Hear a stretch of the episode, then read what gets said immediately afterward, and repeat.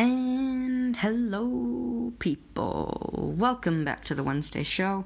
Today, we're going to be talking about whether we should listen to Christmas music before December 1st.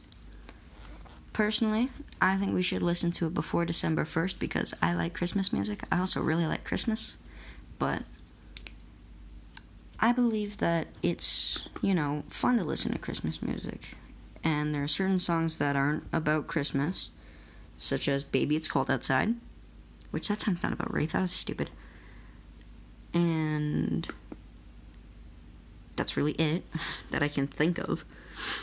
But I feel like we should at least listen to it after Remembrance Day. Also, that whole thing about the rainbow poppy was incredibly disrespectful. I have a very military personnel family. Um, you guys can't see that, but I saluted when I said that. And when I saw the rainbow poppy, I was like, well, that's kind of rude because Remembrance Day isn't about what sexual orientations the soldiers had. It was about them fighting and possibly dying for your right. So, I don't know, the whole rainbow poppy, I was like, maybe we should, maybe we shouldn't do that, but Don Cherry talked about having uh, having rainbow poppies, and he got fired. And I don't want my na- name to be dragged through the mud. So let's get back to Christmas music, shall we? Yeah, I think we should listen to it after Remembrance Day because Christmas music is fun. It's got a good beat, it's got good lyrics. It's just it's a good way to get the family all together. But some people, my parents included, my friends included, think that we should listen to Christmas music during the month of December. But does that mean that after Christmas has passed, you're not allowed to listen to Christmas music? I don't know. I feel like you should still be able to listen to Christmas music after Christmas and during the month of November after the 12th. Speaking of November, yesterday was the day that Stan Lee passed away, so I feel like we should bring that up quickly. The man was 95, so it wasn't like super unexpected, but still, it was it's it's pretty sad.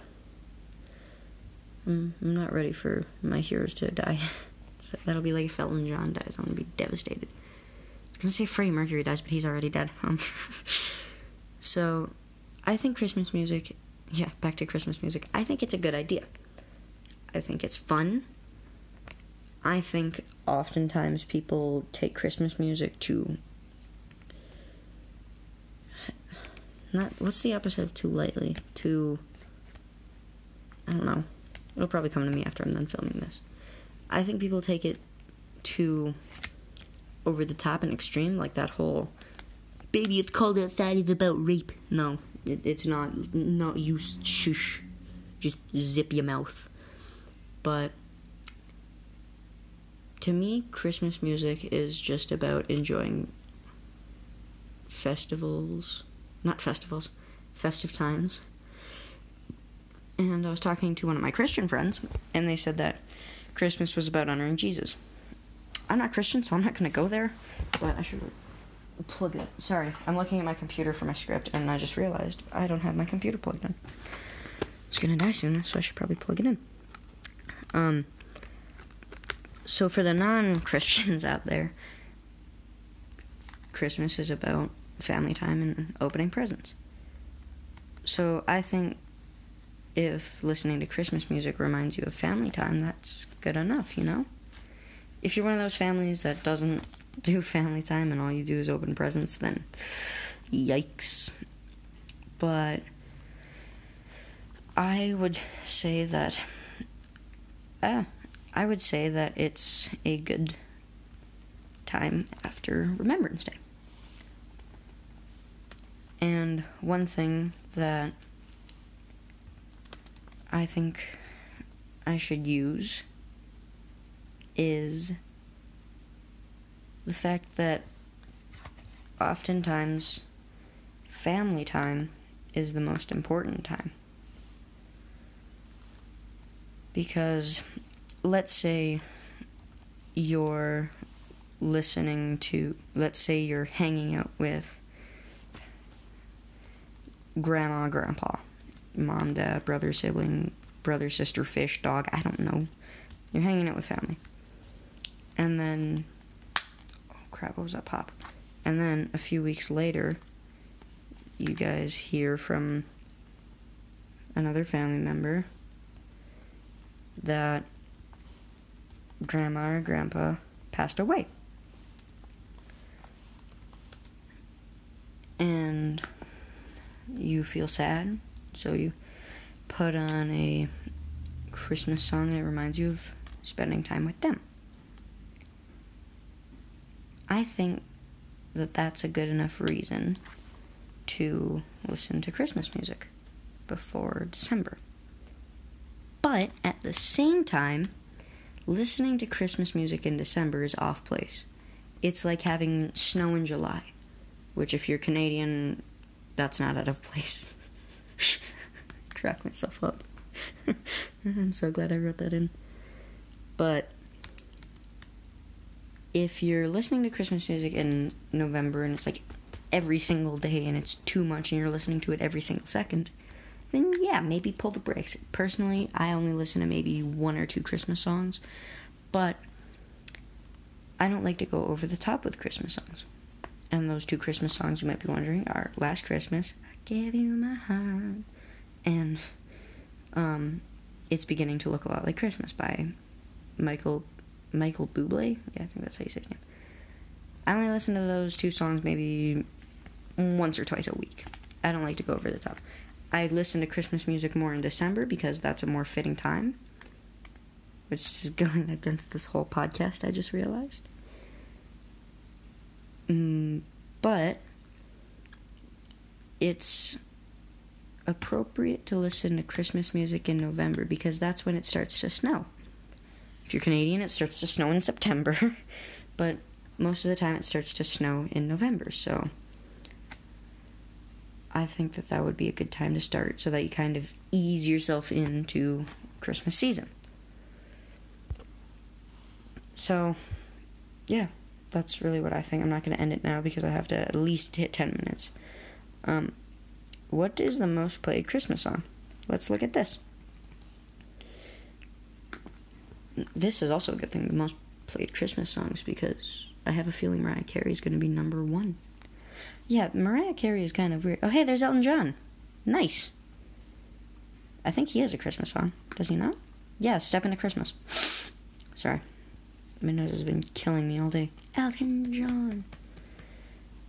Are these the best festive songs of all time? The expert claim the experts claim this is the de- definitive list of Christmas music. But what have they missed off? Who are the experts? What makes them. That was kind of. What? That made no sense. All I Want for Christmas is You, Mariah Carey. See? I called it. It's gotta be.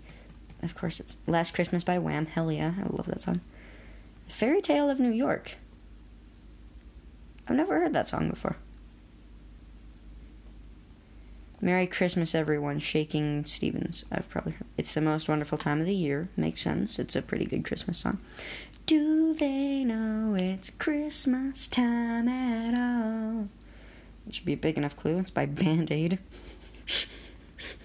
this thing is literally called Band Aid. Did they not think that through? Band Aid, come on. It's beginning to look a lot like Christmas by Michael Bublé. Again, my second favorite Christmas song. I Wish It Could Be Christmas Every Day by Wizzard. I kind of go against that one. And oh hey, Elton John. Um, sorry, I noticed that that was next. I don't think it. I don't think it should be Christmas every day because that would suck. And also, could you imagine how much money you would have to stack? Step into Christmas by Elton John. Hell yeah, I listened to the song once or twice. It's actually kind of good. Wonderful Christmas Time by Paul McCartney. Oh, I thought he was with the Beatles. Okay, I guess not. No, I know he was, but like, bleh. um, love's not just for Christmas. Yeah, we know. What? That makes no sense. Um, sorry, we're getting off topic. But I think that Christmas music is appropriate after Remembrance Day. You can share this to your friends, they'll have different topics. This is all in my opinion. And, ooh, does Christmas music make you depressed? The holiday tunes are fine, but experts say listening to too much Christmas music or hearing it too early can cause anxiety and depression.